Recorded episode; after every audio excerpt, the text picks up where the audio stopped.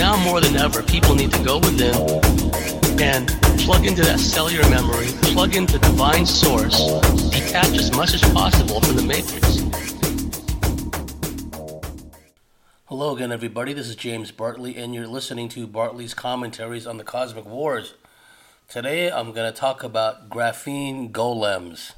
I'll explain to you what a golem is, and then I'll talk about the graphene angle. This has to do with uh, regenerative medicine.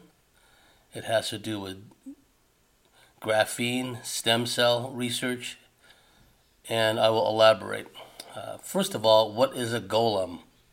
A golem, spelled G O L E M, and I'm reading this from Wikipedia, Spookipedia. A golem, G O L E M, is an animated anthropomorphic being in Jewish folklore which is entirely created from inanimate matter, usually clay or mud. In the Psalms and in medieval writings, the word golem was used as a term for an amorphous, unformed material and the uh, golem could be tasked by its creator uh, to do any number of things to be a warrior, to be a uh, slayer, to do various and sundry tasks. Further down in the article, let me continue to read. The oldest stories of golems date to early Judaism.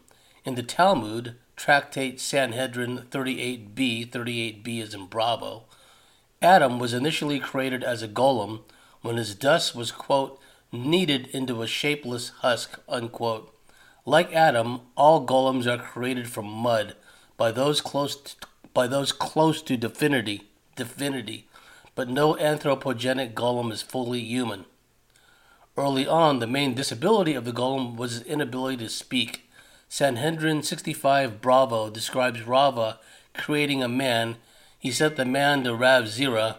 Rav Zira spoke to him, but he did not did not answer. Uh, let me go further down. The classic narrative, the Golem of Prague. The most famous Golem narrative involves Judah Loew ben Bezalel, uh, the late 16th century rabbi of Prague, also known as the Maharal, who reportedly created a golem out of clay from the banks of the, of the Vltava River and brought it through life through rituals and Hebrew incantations to defend the Prague ghetto from anti Semitic attacks and pogroms. This uh, rabbi, Judah Loew ben Bezalel, was a Kabbalist. He was a Kabbalistic ma- magician, okay?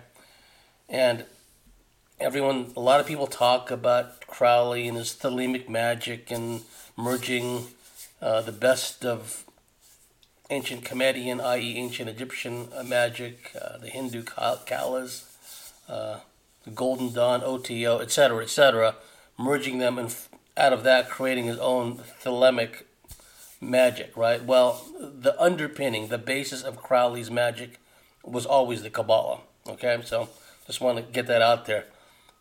So this Kabbalist, this rabbi, creates this golem to defend the Prague ghetto from anti Semitic attacks and pogroms. Uh, the golem was called Yosef and was known as Yozela. It was said that he could make himself invisible and summon spirits from the dead. Very interesting. Rabbi Loew, L O E W, probably mispronouncing that, deactivated the golem on Friday evenings by removing the Shem before the Sabbath. Now, apparently, at least according to the stories handed down to the profane, people like us, how this golem was animated was the word Shem was written on a piece of paper or inscribed on something, some material, and placed either in the mouth of the golem or on its forehead, and then it would animate it. Okay, so there was some kind of incantation, something to do with uh, wordplay, gematria, all that stuff that factored into this. Okay, getting back to the story. Uh, the golem was called Yosef and was known as Yo- Yozela. It was said that he could make himself invisible and summon spirits from the dead. Rabbi Loew deactivated the golem on Friday evenings by removing the Shem before the Sabbath, Saturday, began, so as to let it rest on Sabbath. One Friday evening, Rabbi Loew f- forgot to remove the Shem, oopsies, right? And feared that the golem would desecrate the Sabbath. A different story tells of a golem that fell in love and, when reject, rejected, became the violent monster seen in most accounts. Some versions have the golem eventually going on a murderous rampage. The rabbi then managed to pull the Shem from his mouth and immobilize him in front of the synagogue, whereupon the golem fell in pieces. The golem's body was stored in the attic genizah of the old new synagogue, where it would be restored to life again if needed. Rabbi Loew then forbade anyone except his successors from going into the attic. Rabbi Yechezkel Landau, a successor of Rabbi Loew, reportedly wanted to go up the steps to the attic when he was chief rabbi of Prague to verify the tradition. Rabbi Landau fast, fasted and immersed himself in a mikveh, wrapped himself in a phylacteries and prayer shawl, and started ascending the steps. At the top of the steps, he hesitated and then came immediately back down, trembling and frightened. He then reenacted Rabbi Loew's original warning. According to legend, the body of Rabbi Loew's golem still lies in the synagogue's attic. Uh, when the attic was renovated in 1883, no evidence of the golem was found. Uh, well, that's not necessarily a good thing uh, that, that the body isn't there, but golem, okay? Golem. And I first heard the concept of the golem, uh, funnily enough, when I was reading a comic book. I don't know if I mentioned this. I think I did, but I used to have gobs of comic books, and not just Marvel and DC, but various uh, companies, uh, Gold Key, Gold Circle, etc., etc. And I had a lot of comics in what I called the uh, the scary comic genre. Marvel, DC, and all the other brands, they had their own versions of, of scary stories usually two or three stories in one comic book, regular sized comic book. And in one of the stories in these scary comics, I think it was a DC comic book, it was about, it was a World War II take on the Golem story from 16th century Prague. The World War II take was the Warsaw Uprising and this rabbi in Poland, uh, in Warsaw rather, he decided to reactivate the Golem. He did. It wiped out, kicked ass, and all the Germans, uh, the SS, etc., etc. And then after it had kicked all their asses, wiped them all out, he took the shem out of its mouth or off off of his forehead. That's right. Um, the word was inscribed on the golem's forehead, and then it went back to sleep in the attic. Right. So that's the first time I heard the story. Years later, in my research, I came across the concept again. So, what's the relevance? What does it have to do? Well, the graphene golems I'm going to describe, the potential for the graphene golems, I feel, uh, is real. I'm saying it's a distinct possibility. I'm not saying with absolute certainty we're going to have these graphene golems, graphene zombies, call them what you will, but the possibility exists and has to be accounted for. Again, we're talking about intentions and capabilities. What are our foes capable of doing? Okay, so I just wanted to get that bit out there about the golems, talk at length about that. Now, the next part I want to discuss has to do with the reactivation of dead brains, in this case, dead brains of pigs. This is an article from uh, bigthink.com, and it has to do with uh, Yale scientists restoring cellular function in 32 dead pig brains. And I'll provide the link for this bigthink.com. Yale scientists restore cellular function in 32 dead pig brains. Researchers hope the technology will further our understanding of the brain but lawmakers may not be ready for the ethical challenges. Researchers at the Yale School of Medicine successfully restored some functions to pig brains that have been dead for hours. They hope the technology will advance our understanding of the brain, potentially developing new treatments for debilitating diseases and disorders, yada, yada, yada. They always couch these things, uh, we want to help society, we want to help people, we want to cure disease.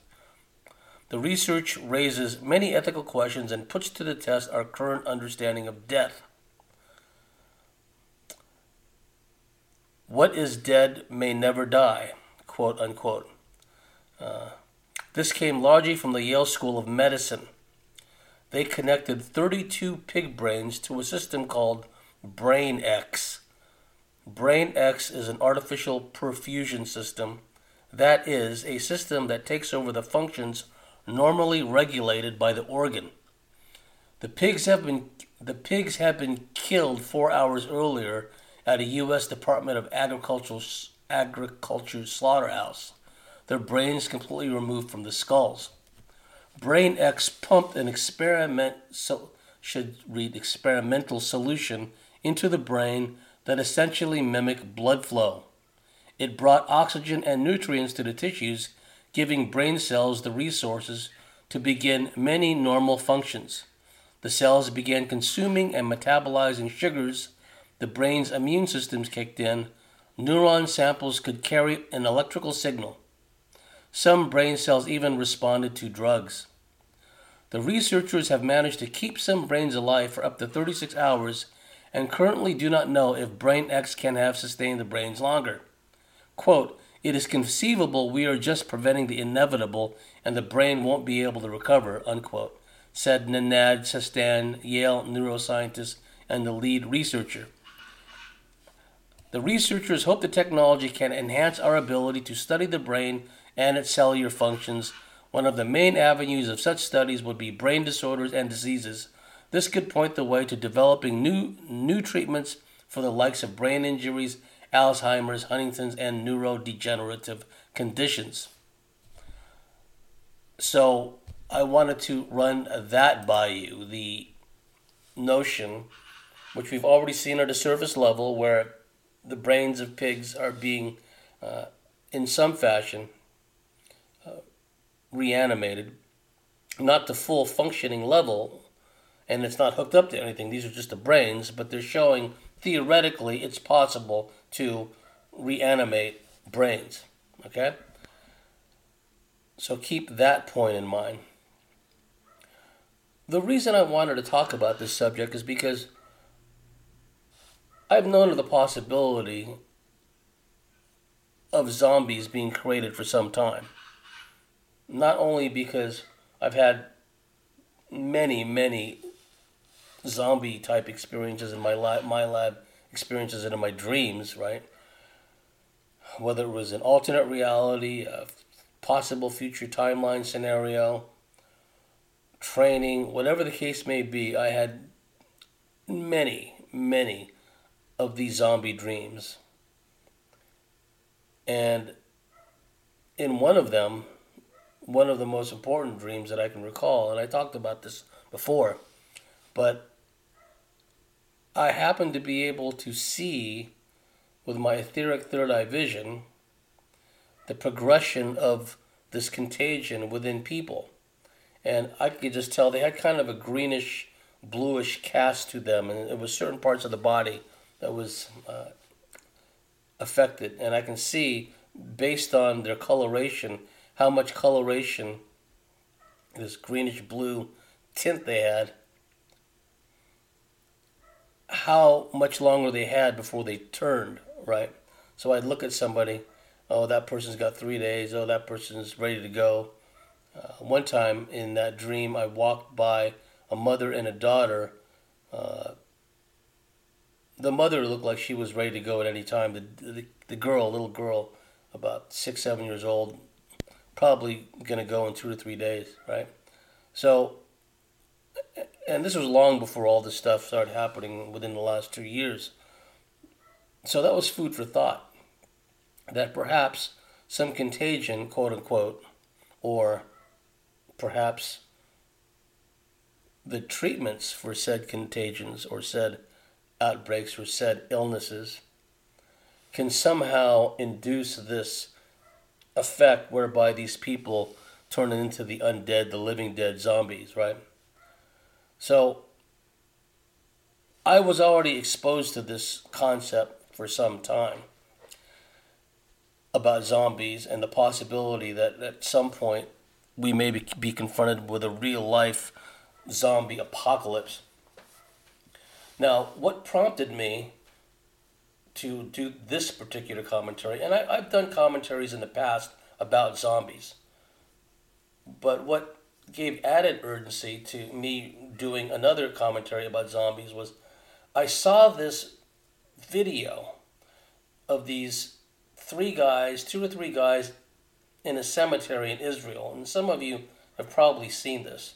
a colleague of mine sent it to me, uh, I think.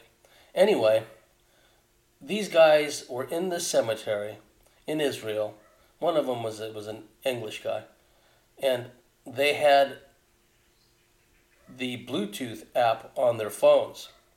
And so they fired up that Bluetooth app, and immediately it began picking up the signals, uh, the Mac, Apple, Bluetooth signals, right? Whatever application they were using, the uh, the cadavers, the corpses, were still emitting these um, these signals, which were detectable by the Bluetooth, and they kept counting as, as more and more of these um, serial number designators were showing up on their uh, Bluetooth apps, right? And they counted up to 30, 30 some odd, 30, 31, 32, something around there, uh, signals from that cemetery. In other words, there were approximately 31 or 32 bodies in that cemetery that were uh, given these treatments, let's say, and they wound up succumbing, dying, and the nanotech, etc., inside them was still sending out signals, right? And I got to wondering about that. I thought, well, well, why? Why do they still send signals out, right? Why would they need to have them in there even after they've expired?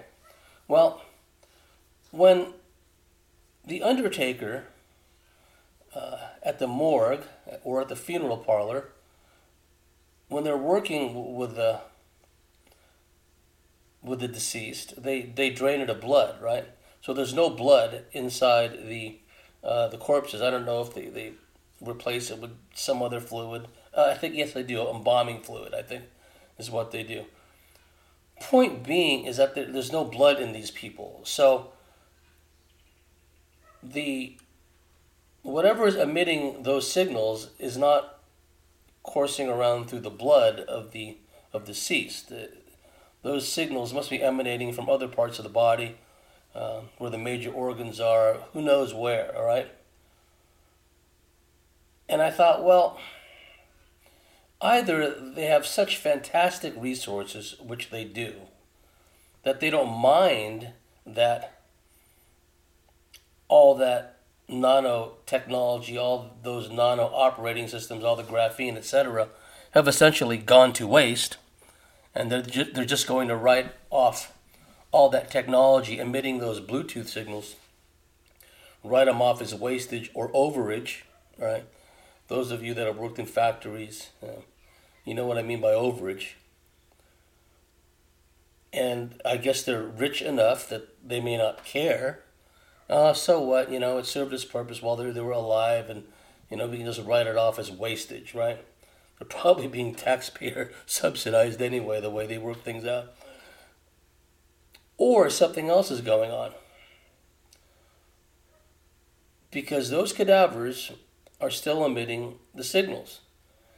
And those cadavers, all without exception, the, the La Quinta team in Spain, they, they confirmed that it d- doesn't matter what type of stabination you receive, so called stabinations, they're all going to have graphene, whether they've got the mRNA, gene therapy, or you know just the other types one thing they do have in common, they all have graphene. So I'm wondering Well, what's the rate of decomposition of these bodies uh, from the very oldest bodies that succumbed to the disease and or the treatments, right? Uh, what's the rate of decay, decomposition from the oldest to the most recent? Why are they still sending out these signals? And so I just started digging in and doing a bit of research. Okay, so I've talked about golems, I've talked about the Bluetooth signals emanating from the the corpses in the cemeteries, and, and they reckoned that, well, the Bluetooth showed there was like 30 people in that cemetery, 30 corpses that were emitting these signals. Okay, so I did start doing a bit more research, okay? Okay, here are articles about sound waves. Sound waves, and we've discussed this before. It's well known in the field that sound waves, and particularly ultra high sound waves, can be used as a delivery system, right? There's an article from RMIT, Romeo Michael India Tango, rmit.edu.au. Uh, sound waves power new advances in drug delivery and smart materials. And of course, I'd like you to look at this from within the context of the 5G rollout, okay?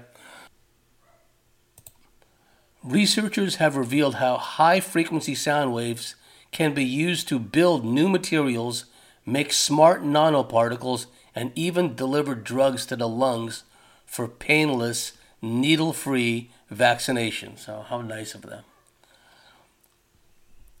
While sound waves have been part of science and medicine for decades, ultrasound was first used for clinical imaging in 1942 and for driving chemical reactions in the 1980s the technologies have always relied on low frequencies. Now, researchers at RMIT University have shown how high frequency sound waves could revolutionize the field of ultrasound driven chemistry. A new review published in Advanced Science reveals the bizarre effects of these sound waves on materials and cells, such as molecules that seem to spontaneously order themselves after being hit with the sonic equivalent of a semi trailer. The researchers also detail various exciting applications of their pioneering work, including drug delivery to the lungs, patented nebulization technology that could deliver life saving drugs and vaccines by inhalation rather than through injections, drug protecting nanoparticles, drug protecting nanoparticles encapsulating drugs in special nanocoatings to protect them from deterioration, control their release over time, and ensure they precisely target the right places in the body like tumors or infections. Breakthrough smart materials, sustainable production of super superporous nanomaterials that can be used to store, separate, release, protect almost anything, and nano manufacturing 2D materials precise, cost effective, and fast exfoliation of atomically thin quantum dots and nanosheets. A lead researcher, distinguished Professor Leslie Yeo, and his team have spent over a decade researching the interaction of sound waves at frequencies above 10 megahertz with different materials.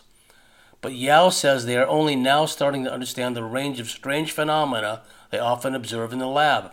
Quote, when we couple high frequency sound waves into fluids, materials, and cells, the effects are extraordinary, he says. We've harnessed the power of these sound waves to develop innovative bio, biomedical technologies and to synthesize advanced materials. But our discoveries have also changed our fundamental understanding of ultrasound driven chemistry and revealed how little we really know. That's because you guys are surface level and you have no idea that this kind of stuff's been done for decades in the uh, advanced R&D centers. Anyway, further down in the article, sonic waves: how to power chemistry with sound. The RMIT research team, which includes Dr. Amgad Rezk, Dr. Heba Ahmed, and Dr. Shwathy Ramesan, generates high frequency sound waves on a microchip to precisely manipulate fluids or materials. Ultrasound has long been used at low frequencies, around 10 Hz to 3 MHz, to drive chemical reactions, a field known as sonochemistry. At these low frequencies, sonochemical reactions are driven by the violent implosion of air bubbles.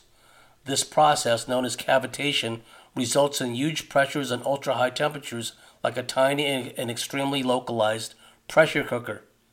But it turns out that if you up the frequency, these reactions change completely. When high frequency sound waves were transmitted into various materials and cells, the researchers saw behavior that had never been observed with low frequency ultrasound. Quote, We've seen self ordering molecules that seem to orient themselves in the crystal along the direction of the sound waves, unquote, Yeo says. Quote, the sound wavelengths involved can be over 100,000 times larger than an individual molecule, so it's incredibly puzzling how something, something so tiny can be precisely manipulated with something so big. Uh, gee, I, I wonder. It's like driving a truck through a random scattering of Lego bricks, then finding those pieces stacked nicely on top of each other. It shouldn't happen. Biomedical advances. With, while low frequency cavitation can often destroy molecules and cells, they remain mostly intact under the high frequency sound waves. That's a key point. While low frequency cavitation can often destroy molecules and cells, they remain mostly intact under the high frequency sound waves. This makes them gentle enough to use in biomedical devices to manipulate biomolecules and cells without affecting their integrity. The basis for the various drug delivery technologies patented by the RMIT research team. One of these patented devices is a cheap, lightweight, and portable advanced nebulizer that can precisely deliver large molecules such as DNA and antibodies, unlike existing nebulizers. So, further down the article, talking about smart materials. The team has used the sound waves to drive crystallization for the sustainable production of metal organic frameworks, or MOFs. Metal organic frameworks. Predicted to be the defining material of the 21st century, of the 21st century, MOFs are ideal for sensing trapping substances at minute concentrations to purify water or air and can also hold large amounts of energy for making better batteries and energy storage devices. While the conventional process for making a MOF can take hours or days and requires the use of harsh solvents or intensive energy processes, the RMI team, RMIT team has developed a clean sound wave driven technique that can produce a customized metallic organic framework in minutes and can be easily scaled up for mass for efficient mass production. Sound waves can also be used for man, nanomanufacturing 2D materials, which are used in myriad applications from flexible electric circuits to solar cells. And they're talking about scaling all this up, okay? So, point of relevance is we know that certain sound wave frequencies can deliver medicine, DNA, even imbue people with disease, okay, if, if, if they want to do that, certain harmful frequencies, we know that. But the point of relevance here is these ultra high frequencies, sonic frequencies, can send chemicals, uh, enzymes, uh, or synthesized enzymes, or some kind of catalytic catalytic. Uh, response, engender some kind of catalytic response within things, okay? Within people. It, it, they can use this to transmit chemicals, medicine, instructions, something, okay? Anything. So keep that point in mind because I'm trying to build a mosaic, a pattern here, right? Cadavers, graphene, all these nano operating systems that are still in, in those cadavers, in, in those corpses. Crank up these ultra high frequencies, okay? Start sending messages, commands, information, things to create chemical responses, to catalyze uh, responses, potentially within corpses, okay? That's where I'm leading to. Talked about the golems, talked about the Bluetooth pinging on all these number designators indicating an individual corpse in a cemetery. Now I just talked about ultra high frequencies being used to send everything from DNA. And let's use our imagination, not just DNA of, of humans. Or we know that in these treatments, so called, they put the DNA of all kinds of life forms in there, insects and monkeys and pigs and, and all that stuff. All, all, also talked about the pig brains being reanimated, uh, at least for the time being. Okay. Now I just talked about the ultra ultrasonic frequencies used to send transmit things into people for medical purposes, people and potentially corpses in our example. Okay. Next part. This next part deals with regenerative medicine, regenerative medicine, and the role graphene plays in regenerative medicine. Let me read you some articles. This is where it gets really interesting. And I'll explain some technical terms like scaffolding as well. This has to do with not just tissue regeneration, but the regeneration of different organs, different parts of the body, uh, of sinew, of muscle mass, of uh, cartilage, etc., etc. It's regeneration. It's, it's a whole bioscience field is regeneration. And let me just dig up some articles that I think are very interesting.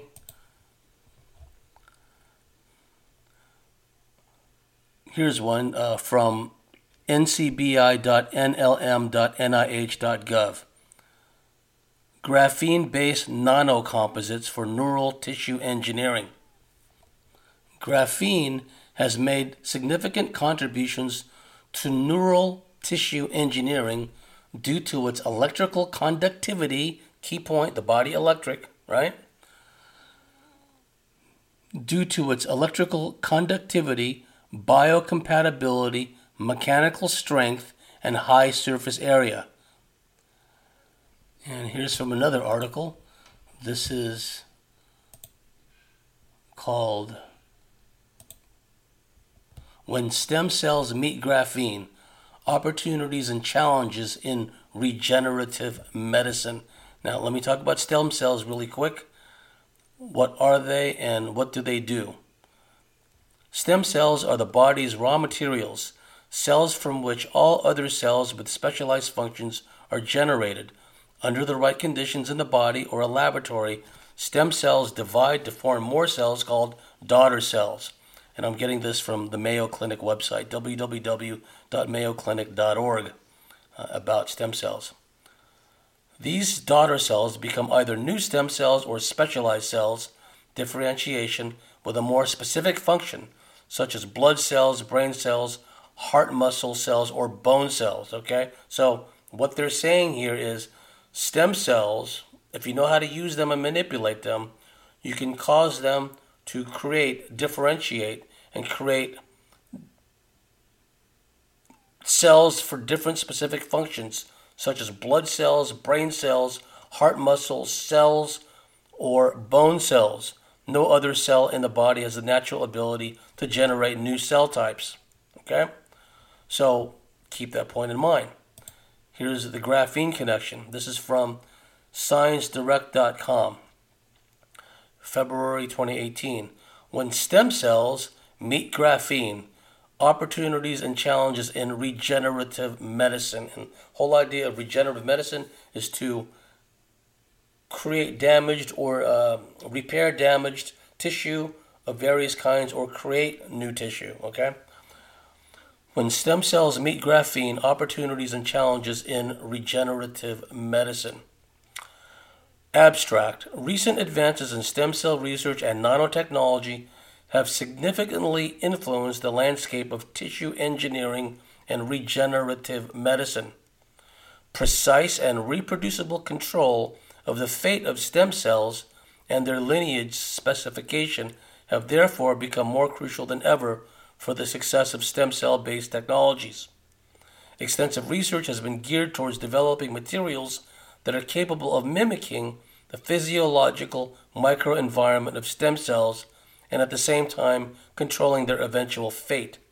An interesting example of these materials is a two dimensional graphene and its related derivatives. A high specific surface area coupled with superior chemical stability, biocompatibility, and flexibility in functionalization render graphene based nanomaterials one of the most exciting platforms for tissue engineering and regenerative, regenerative medicine applications, especially for stem cell growth, proliferation, and differentiation. Okay, here's another article, this one from frontiersin.org interfacing graphene based materials with neural cells. The scientific community has witnessed an exponential increase in the applications of graphene and graphene based materials in a wide range of fields from engineering to electronics to biotechnologies and biomedical applications. For what concerns neuroscience, the interest raised by these materials is twofold. On one side, nanosheets made of graphene or graphene derivatives graphene oxide or its reduced form, can be used as carriers for drug delivery. And we're already talking about that, about drug delivery being in the form, in, in our example, of ultra, ultra high frequencies. Here, an important aspect is to evaluate their toxicity, which strongly depends on flake composition, chemical functionalization, and dimensions. On the other side, graphene can be exploited as a substrate for tissue engineering. In this case, conductivity is probably the most relevant. There it is again electrical conductivity, the body electric, somehow revivifying, reanimating through engendering or kickstarting once again elect- bioelectric processes within people or potentially within corpses, let's see, or people that may, the possibility also of, of people who well, they started out pretty much human until they got the patented treatments, and then in the process, when when the five G is cranking up, I'm getting ahead of myself. But they start to turn. They don't wait for them to die. In in, in, in this example, because I'm I'm using graphene golems in in its widest sense, not just those that are already buried in cemeteries, sending out all these pulse signals, right? All this Bluetooth. Um, uh, symbols, signals that may be picked up, but people that are still technically alive that may be turned. Okay, because we're, we're, that's what I'll get into that more of that later. Uh, let's see. In this case, conductivity is probably the most relevant amongst the various properties of the different graphene materials, as it may allow to instruct and interrogate neural networks as well as to drive neural growth and differentiation. Okay, remember I talked about pig brains being reanimated, at least for a little while. Now we're talking here of graphene along with stem cell research and probably other things being used to regrow neural tissue. But not just regrow neural tissue, it has to do with the, the synapses, the, the, uh, the connections in the brain, uh, which parts of the brain are emphasized in, in our example, uh, right? In this case, conductivity is probably the most relevant amongst the various properties of the different graphene materials, as it may allow to instruct and interrogate neural networks as well as to drive neural growth and differentiation, which holds a great potential in regenerative medicine. Graphene is a single or few layered sheet of sp squared bonded carbon atoms tightly packed in a two dimensional honeycomb lattice with a thickness of only 0.34 nanometers. Each carbon atom has three U bonds and an out of plane something bond. I won't get all, all that technical stuff, goes right over my head. Okay, reading further graphene applications in neuroscience. The biomedical applications of G, graphene, represent a field in continuous expansion. Traditional treatments for central nervous system disorders present a number of challenges thus developing new tools that outperform the state of the art technologies for imaging, drug delivery, neuronal regeneration, and electrical recording and sensing is one of the main goals of modern medicine and neuroscience. Since the development of carbon related materials, nanotechnology has strongly impacted a number of applications, including drug, gene, and protein delivery to cross the blood brain barrier and reach compromised brain areas, or potentially emphasize and activate certain parts of the brain, maybe the R complex, I don't know, right? And I'm going to talk about the potential, what could, could potentially happen. I'm not just talking about reactivating or uh, engendering uh, neural growth and neural regeneration. Okay, because there is potentially, and again we go back to intentions and capabilities. There's potentially a real-time battle information downlink aspect to all this as well, right? Because we know that the graphene and we know the nano operating systems are transceivers, they're senders and receivers of information. They probably already have pre programmed algorithms when to differentiate, where to reassemble, what parts of the anatomy to go to, yada, yada, yada. And remember, all these cadavers have already had the blood taken out of them. Uh, the question remains how also this is going to play out with people that are still alive, that are still, you know, on this side of the veil, at least from a spiritual sense uh, including drug, gene, and protein delivery to cross the blood brain barrier and reach compromised brain areas, neuroregenerative techniques to restore cell to cell communication upon damage by interfacing two or three dimensional scaffolds with neural cells. Now, at this point, it's important to talk about scaffolding and what it means in this context, okay? Because scaffolding has everything to do with tissue engineering. Here's an article from uh, ncbi.nlm.nih.gov. Scaffolding in tissue engineering, general approaches and tissue specific considerations. Scaffolds represent important components for tissue engineering. Uh, however, researchers often encounter an enormous variety of choices when selecting scaffolds for tissue engineering. This paper aims to review that, the functions of scaffolds and the major, major scaffolding approaches as important guidelines for selecting scaffolds and discuss the time the tissue specific considerations for scaffolding using intervertebral disc as an example. Since its emergence in the mid 1980s, tissue engineering has continued to evolve as an exciting and multidisciplinary field aiming to develop biological substitutes to restore, replace, or regenerate defective tissues. Cells scaffolds, and growth stimulating signals are generally referred to as the tissue engineering triad, the key components of in- engineered tissues. Scaffolds, typically made of polymeric biomaterials, provide the structural support for cell attachment. In other words, the basis, the foundation, the template, if you will. Scaffolds, typically made of polymeric biomaterials, provide the structural support for cell attachment and subsequent tissue development. However, researchers often encounter an enormous variety of choices when selecting scaffolds for tissue engineering, etc., uh, etc. Et Apart from blood cells, most, if not all, other normal cells in human tissues are anchorage dependent, residing in a solid matrix called extracellular matrix, or ECM. There are numerous types of ECM in human tissues, which usually have multiple components and tissue specific composition.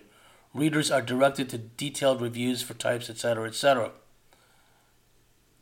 Uh, let me read further down. Firstly, ECM provides structural support and physical environment for cells residing in that tissue to attach, grow, migrate, and respond to signals. Again, the conductivity. But also, there's the enzymatic reactions that go on uh, biochemical, etc. Secondly, ECM gives the tissue its structural and therefore mechanical properties, such as rigidity and elasticity, that is associated with, the, with the tissue functions. For example, well organized thick bundles of collagen type 1 in tendon are highly resistant to stretching and are responsible for the high tensile strength of tendons. On the other hand, randomly distributed collagen fibrils and elastin fibers of skin are responsible are responsible for its toughness and elasticity. Thirdly, ECM may actively provide bioactive cues to the residing cells for regulation of their activities.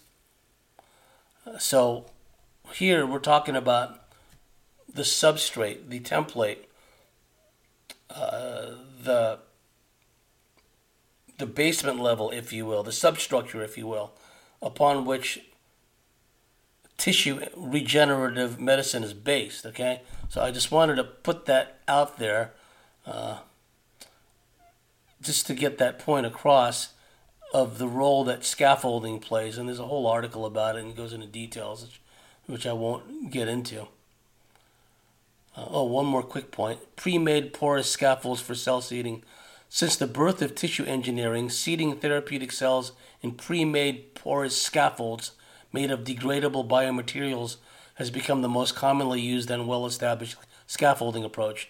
This approach represents the bulk of biomaterial research in tissue engineering, leading to enormous efforts in development of different types of biomaterials and fabrication technologies. Okay, so let's get back to the graphene and the uh, stem cells, right? Because we, we talked about the stem cells being able to differentiate and create daughter cells, which will either create the actual organ or type of cell needed, or will create even more stem cells, right? And how this all factors into the graphene golems. Once again, back to the frontiersin.org article Graphene Applications in Neuroscience. Okay, here's the article again. Graphene Applications in Neuroscience. The biomedical applications of graphene represent a field in continuous expansion. Traditional treatments for central nervous system disorders present a number of challenges, thus, developing new tools that outperform the state of the art technologies for imaging, drug delivery, neuronal regeneration, and electrical recording and sensing is one of the main goals of modern medicine and neuroscience. Since the development of carbon related materials, nanotechnology has strongly impacted a number of applications, including drug, gene, and protein, protein delivery to cross the blood brain barrier and reach compromised areas, brain areas, neuroregenerative techniques to restore cell cell communication upon damage by interfacing two or three dimensional scaffolds. And I just went into detail about scaffolds being the, the substrate, the, uh, the, the fundamental basis, the platform, if you will.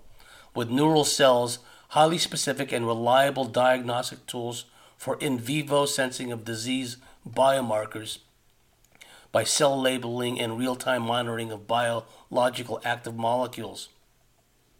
Okay, I'm going to read from one more article and then you'll get my point behind all of this. This is from pubmed.ncbi.nlm.nih.gov.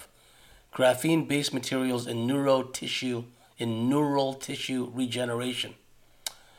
Abstract, due to its extraordinary features such as large surface area, high electrical conductivity, again, chemical stability, and mechanical properties, graphene attracts great interest in various fields of biomedical sciences, including biosensors, cancer therapy, diagnosis, and regenerative medicine. The use of graphene based materials has been of great interest for the design of scaffolds, I already talked about that, that can promote neural tissue regeneration, okay? Regenerating the brain, essentially. Recent studies published over the last few years clearly show that graphene and graphene based materials promote adhesion, proliferation, and differentiation of various cells, including embryonic stem cells, neural stem cells, mesenchymal stem cells, and induced pluripotent stem cells.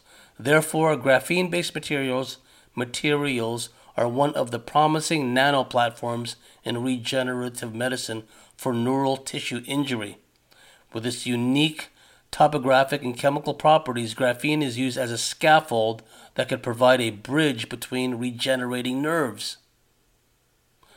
With its unique topographic and chemical properties, graphene is used as a scaffold that could pro- provide a bridge between regenerating nerves.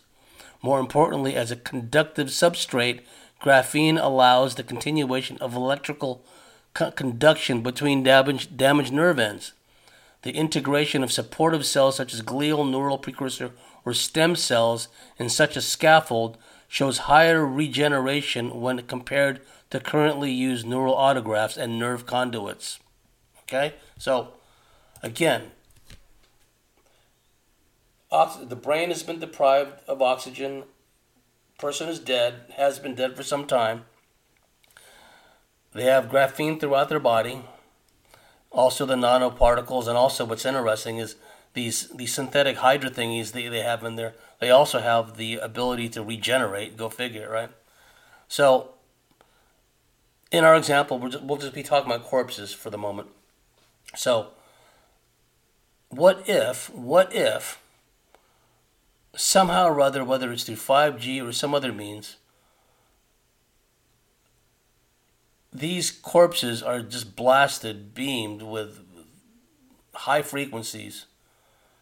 All the graphene within them and the uh, we're, I'm presuming in this case, and there's no way I can prove this, but it wouldn't surprise me if stem cells of one kind or another were put into the treatments, the stabinations, or in some way through the carrier wave frequency, they're able to imbue, right, um, somehow the stem cells into these corpses and begin to engender tissue regeneration, neural regeneration, specific parts of the neurology. All the blood has been gone, so have they felt the need to replace the blood? Do they need to replace the blood in our example? Will the undead, if it comes to that, need blood? And if they do need blood of some kind, well, what kind is it? Is there some kind of weird black goo inside of them? I, I, I don't know, right? Because as far as I know, the the main purpose, one of the main purposes of blood is to transport highly oxygenated cells throughout the body to the brain, etc., etc., right? The cardiovascular, cardiopulmonary system is why we need to breathe, right? And why the heart works the way it does to pump oxygenated blood throughout the body. Well, in our example, uh, these corpses, they don't need air anymore. They're dead. They've been dead for a while. So, what, if anything, whether it's some kind of synthesized enzyme that can transmit into these people with a 5G or uh, synthesize some way uh, stem cells, the precise DNA pattern, who knows? We're talking intentions and capabilities, and we already know from the capabilities what we know thus far. Their capabilities are quite extensive.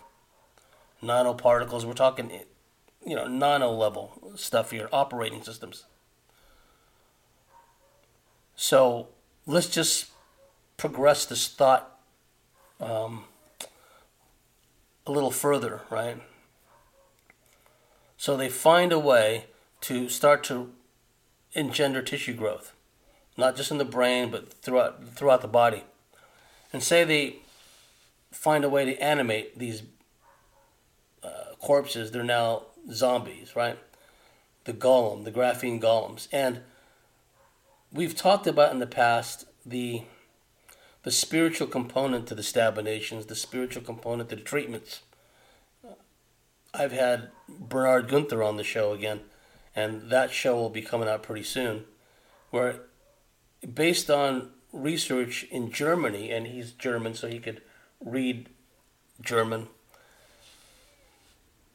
The findings, and my, my colleagues and I have independently come up with this um, idea and this uncovered this truth on our own. But in a nutshell, what the, the German researchers found out was that those who had received the, the treatments, the stabinations, not only did their health begin to decline, but there was a spiritual component as well.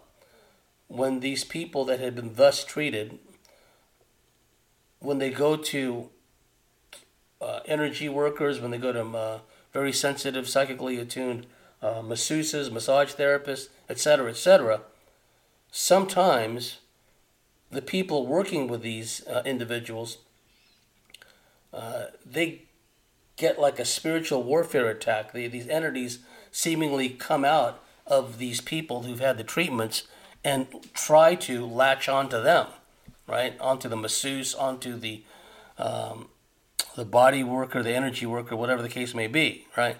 So they found a clear pattern of this, and and Leone David was telling me about this too. Okay, long before all this monkey stuff, uh, monkey business was coming out, long before the discussions about synthesized snake venom peptides was coming out, Leone was telling me, I'm finding weird things in these people that have gotten the treatments. I'm finding weird reptilian snake things. I'm finding weird monkey things, and and uh, she's just yanking them out what she can yank out energetically. She didn't take the time to analyze what was going on with these people. Well, why is this in there? What's the what's this monkey business, right? Because she's on the clock, right? She's only got so much time to work with these people, so she's not too interested in the details. She she just wants to get these things out of them uh, as much as possible. But she told me, and I remember this, this distinctly, that, that there is this weird component. There's elements in these people, monkey things. There's there's elements of uh, you know snake venom and reptilian stuff in there, and, and like like I said, she wasn't too keen on finding out what they were all about. She just wanted to do her best to heal them and get these things out of them, right? So, and also keeping in mind Jerry Marzinsky's work, Sherry Sweeney.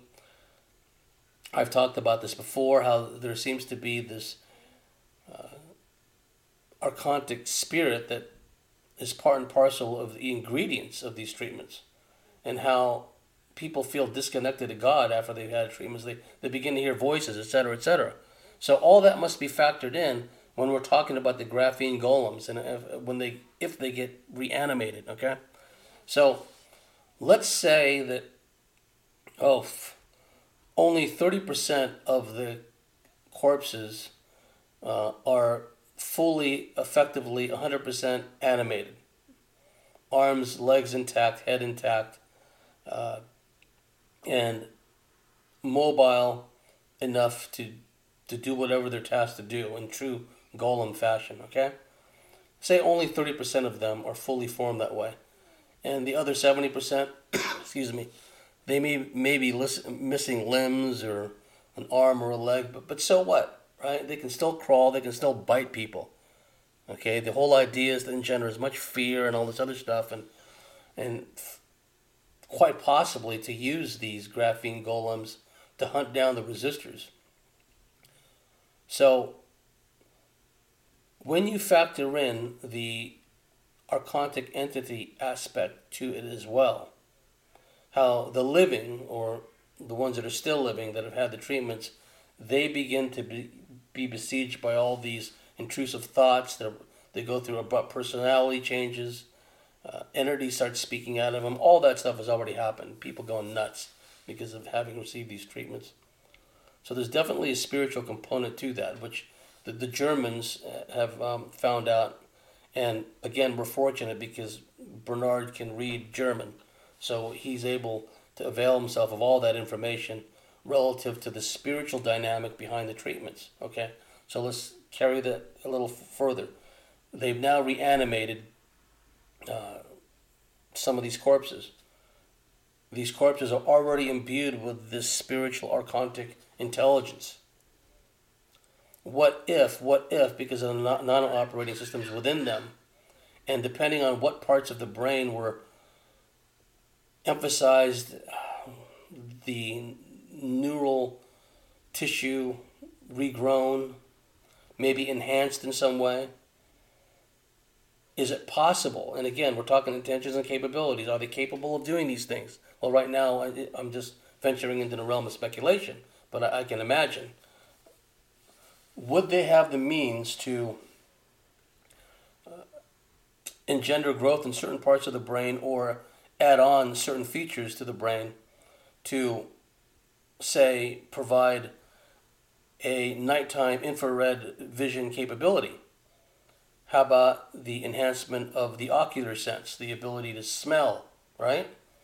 If they want these to be hunter killers, I would think that at some level they, they may want to do that. You know, give them infrared uh, capability at night or daytime. Give them the ability to de- detect uh, scents and odors from quite a distance away. And of course, engender this ravenous, unquenchable hunger within them, right? Uh, because in the example of the pig brains being reanimated, you know, they began to require glucose and things like that in order to, you know, continue to function properly, right? Well, if the intent is to turn these people loose, or these graphene golems on the uh, people against the resistors, against those who don't want to be rounded up. Well, where will they get their nourishment from? Besides the electro bioelectrical processes going on within them, besides the possibility of some kind of battery thing being installed within them to keep them going, well, they could sustain themselves in theory by by eating flesh, right? This also ties into the eventual. It's possible. I hope it doesn't happen. Well, I hope a lot of this doesn't happen. The eventual eradication of pets, of dogs and cats. They're already making an issue and have been about how cats are bad for the environment. Cats threaten biosensitive environments. Cats this, cats that. First, they're talking about the feral cats. Then they're going to go after the uh, the owners of regular cats, household cats, because some of them let their cats out at night and they harm the local flora and fauna. That's the angle they're using, and then they're going to start to have to, in their mind, have to uh, put restrictions and uh, on the, the, the cat owners, and eventually this will transfer over to dogs and dog owners and how they're bad for the environment too. Because we know in starvation times, right? Siege of Leningrad, it wasn't long before dogs and cats started disappearing from the streets, and before too long, even rats were starting to be an endangered species, and eventually, uh, cannibalism took root in Leningrad. It's cut off for 999 days, right? Uh, they were able at times in the winter to get truck convoys in. But generally, the people starved for a long time. And uh, they had to resort to ghastly measures, including cannibalism. So, if you remove dogs and cats as a potential food source, and they're already going to all this trouble to prevent people from growing on their own, growing their own food, growing their own vegetables, etc., etc. Well, you have hungry, malnourished, sickened people trying to flee from swarms of drones as well as from zombies, okay, graphene golems. And the graphene golems don't need to deal with dogs anymore, protective dogs, because eventually they may do their part, do what they can to get rid of dogs and cats. So let's take our thought experiment a little further, shall we? What if, due to all the nano operating systems, and whatever nanotech has embedded itself into the brain of these corpses that have been reanimated, all the graphene through them, and how uh, the tissue regeneration resulted in you know, new sinew, new muscles, new tendons, new tissue growth.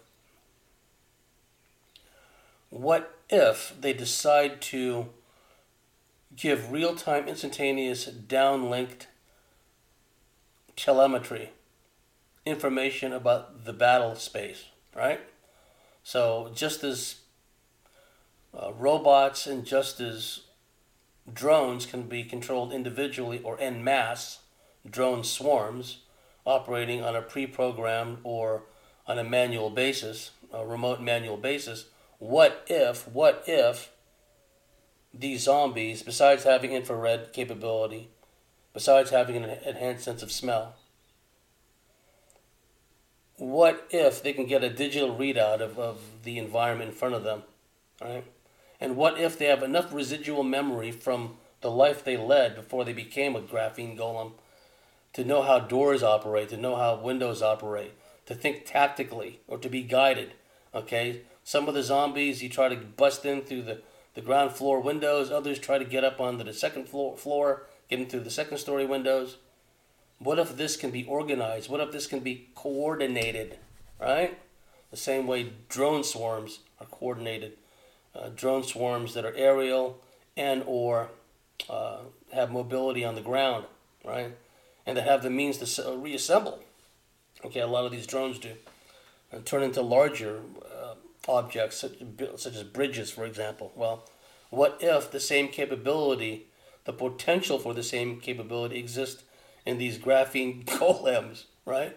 So some psycho hybrid nerd somewhere tweaking a joystick or a keyboard somewhere can direct these gra- graphene golems towards certain targets, uh, very specifically maneuver them on a battlefield and give them real time battle space information, right? And what if they have enough residual memory from having once lived that they have an idea of how to open doors, how to how to start cars, right? How, how to how to wield axes and baseball bats or whatever the case may be, right? And you add on to that the entity aspect that the Germans have talked about, that Bernhard Guenther talks about, that Jerry Marzinsky talk, talks about, that I talk about. And the fact that these the ingredients of these treatments seem to have a supernatural spiritual component to them, okay? So the possibility exists that these graphene golems, these zombies, could have a, a malevolent, uh, demonic intelligence working through them. Whoa, I've got a medium through which to operate now. I got a body, right? Golem. And what if, because of the, the graphene, their sinews, their, their muscles, their tendons, their cartilage, or what passes for it, the equivalent thereof, what if it's much stronger than normal human tissue, right? Uh, we don't know what the potential, the capabilities of these beings are. I mean, uh, can they climb a, a wall like a Spider Man or something, and you know, and, and run over jagged rocks and glass and not be affected, and you know, bounce off of speeding cars? I mean, it just makes me wonder why they would go to all that effort to put all those nano operating systems, all that graphene into the treatments for people they, they know eventually are going to succumb unless these people, uh, you know, they go through some protocols to divest themselves of all the spikes and, you know, the synthesized snake peptide venoms and all that stuff, right? The prions and everything else. If they can find a way to, to detoxify from all that, right? Otherwise, you know, the clock's ticking on a lot of these people that are still alive. And we haven't even talked about the potential of what happens when they crank up the 5G. Remember the ultra high frequency sonic waves, right? But in this case, I, don't know if the 5G would be sonic, but at, any rate, it would be a carrier wave of information. That's what the big appeal is. Oh, 5G, we can download so much more, so much faster. Well, download into what, right? Download movies or download information in the graphene golems, right? We don't know that yet. But what if, in our example, not only are people popping out of morgues and popping out of ambulances that you know had been, you know, proclaimed dead, right, pronounced dead, or start coming clawing their way out of cemeteries, and if if the governments and the corporations of the world begin using some excuse, oh no, you know, you, you can't have a normal burial, monkey monkeypox, monkeypox, we're going to, uh, you know, we'll send you flowers, but we're going to keep the bodies, right? Uh, containment, quarantine purposes, whatever the case may be. If the government starts doing that, collecting all these recently deceased bodies, or they start disappearing, or someone starts digging up all these graves, and all these grave robbers are out running amok, digging up freshly. And I'd like also I also like to know what the rate of decomposition is. How long does it take for these bodies to decompose if they got all this graphene in them? What's the rate of decomposition of the the corpses of the people who died at the outset of all this compared to the ones who just recently died today or yesterday, right? Uh, how much of their cell cell tissue is still intact, right? Did, did the graphene serve in some way like like an embalming fluid, or you know, did, it did it pickle them in some way? Right? We don't know. I'd like to know that. But getting back to the living, the ones that are still alive that have all this nano stuff, graphene running through them. Well, in our example, what happens when they crank up the 5G? I mean, then things begin to self-assemble. You know, things begin to, uh, you know, all these enzymatic reactions begin to happen, occur in the body, catalyzing things, creating uh, all kinds of changes at a chemical molecular level, right? I mean, we just don't know. will some of these people just, the moment they crank up all that, will they just turn into zombies, graphene golems right on the spot, right? So there may be different types of these graphene golems from those who were technically still alive but were turned, or those who were recently deceased or had been deceased for a little while or had been de- deceased for a while, and all stages in between. And like I said, uh, even if only 20 or 30 percent of the corpses come out as a fully functional, intact zombie graphene golem, well, what about the others? Well, the others, the 70 percent of the rest, they may be, may be listening, missing an arm or a leg, but, but it doesn't matter because they can still crawl, they can still bite you, right? And there's probably going to be a lot of them.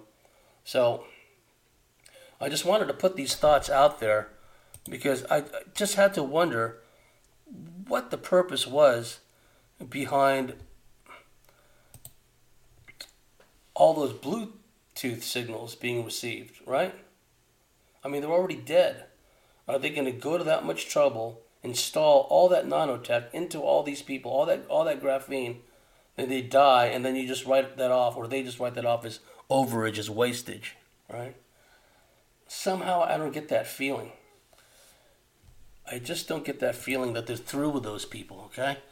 And um, also, the fact that the the carrier waves can imbue whether it's medicine, whether it's chemicals, whether it's synthesized enzymes, whatever, they can also imbue the corpses in our example with DNA. But let's broaden our horizons. Well, what kind of DNA? Well, it could be reptilian DNA, could be dogman DNA. We, we don't know, right?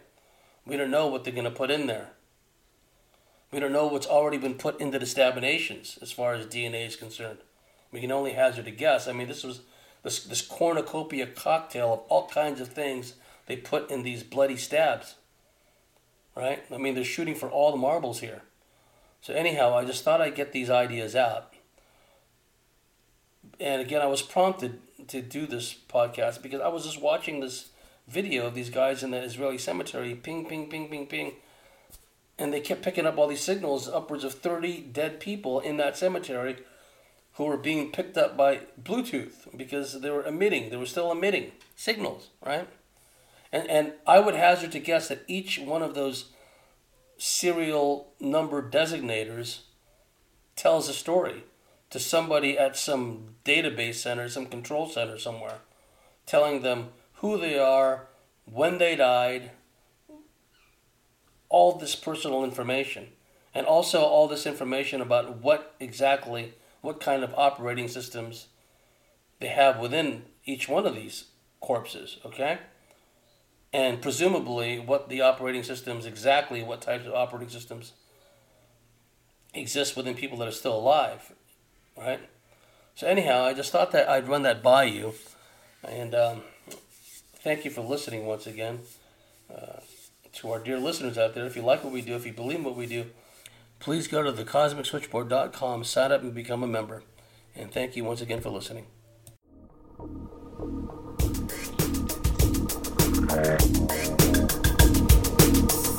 Because this is a frequency war.